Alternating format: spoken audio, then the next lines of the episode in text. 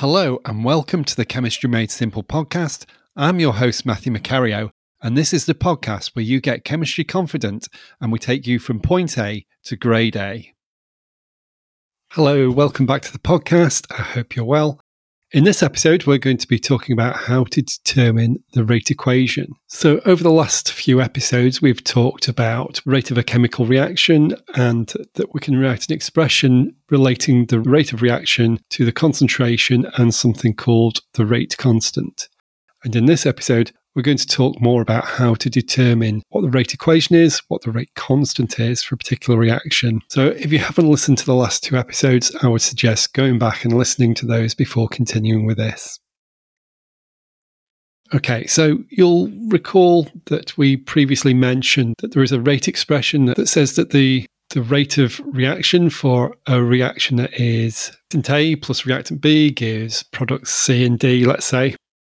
So our, our rate equation would be rate equals the rate constant K times the concentration of reactant A times the concentration of reactant B. But we may have indices associated with the concentration of A or B. We may, for example, square the concentration of one of those because its effect on the rate is, is not linear.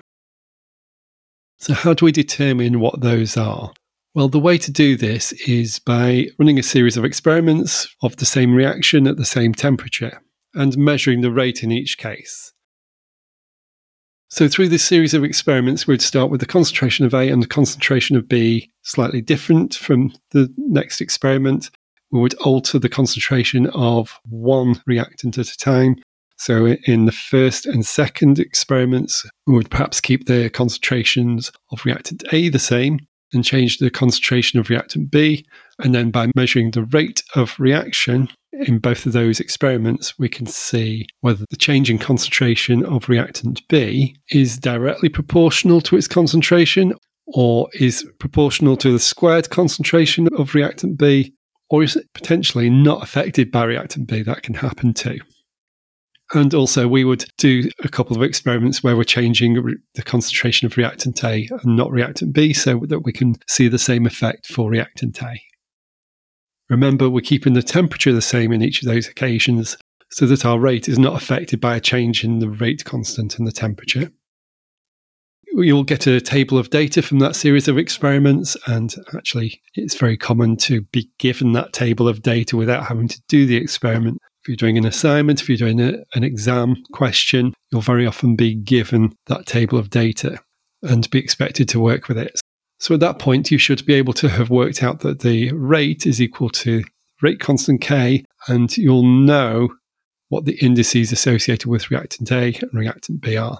So the next thing we need to do, and we can do this from the same set of data, is we can work out what the rate constant K is at the temperature that the experiment was conducted at. We have the rate of reaction. We were given that in the table of data. We know that rate equals K times, for example, concentration of A squared times concentration of B. So now we can just use a little bit of algebra to calculate what the rate constant is. And you can check this by putting it into more than one of the experiments in that series of experiments just to check that actually the figure that you're coming up with does tally, does work, it's consistent, you've calculated it correctly. Great. So now you know that the rate constant equals K, and you know what the value of K is times concentration of A squared times concentration of B in this case. And therefore, you know that the order of reaction relative to reactant A is 2 because we squared the concentration of A. And the order of reaction relative to reactant B is 1 because we didn't raise the concentration to any power. And we can see from that also that the overall order of reaction is three because we can actually add together the order for A and B, and that's two plus one, obviously, is three.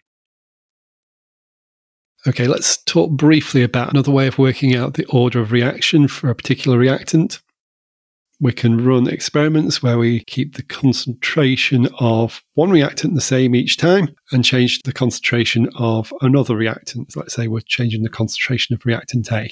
And then we can measure the rate of reaction in each of those experiments at the same temperature again, of course.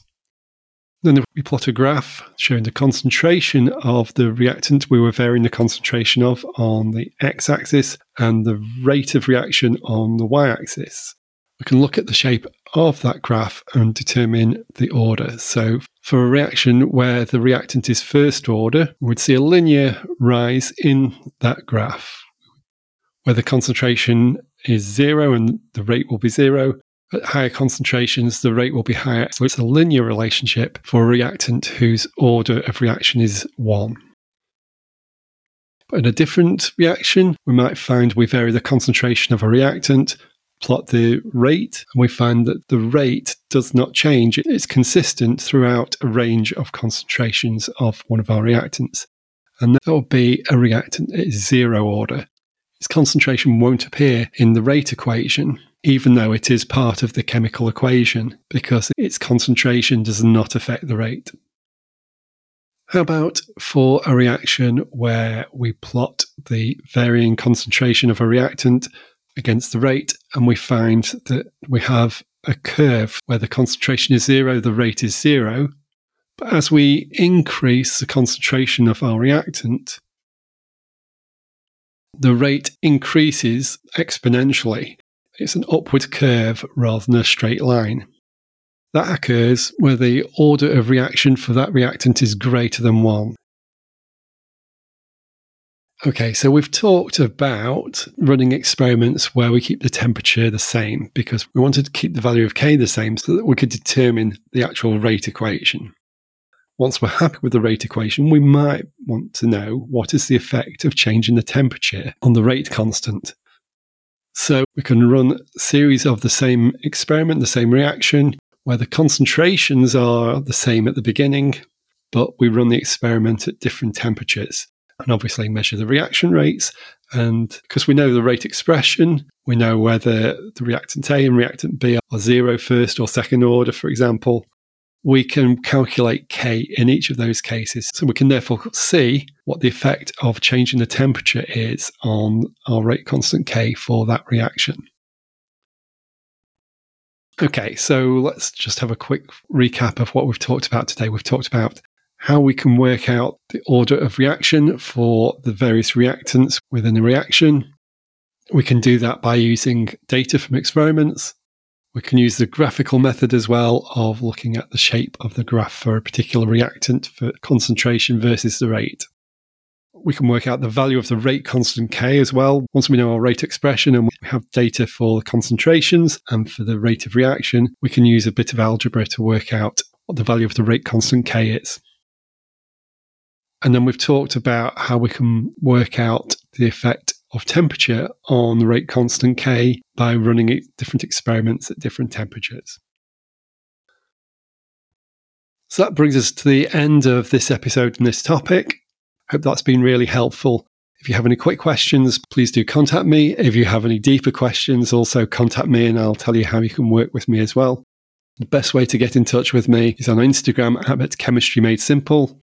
You can also email me matthew at chemistrymadesimple.net if you'd like to as well. Until next time, do look after yourself and goodbye. Thank you for listening to this episode. I hope you found it useful, and if you have had value from it, do consider visiting our Patreon community at patreon.com slash chemistry made simple, where you'll be able to ask deeper questions about this topic and get more support for your studies too. So I look forward to speaking to you again in the next episode. And until then, do look after yourself and goodbye.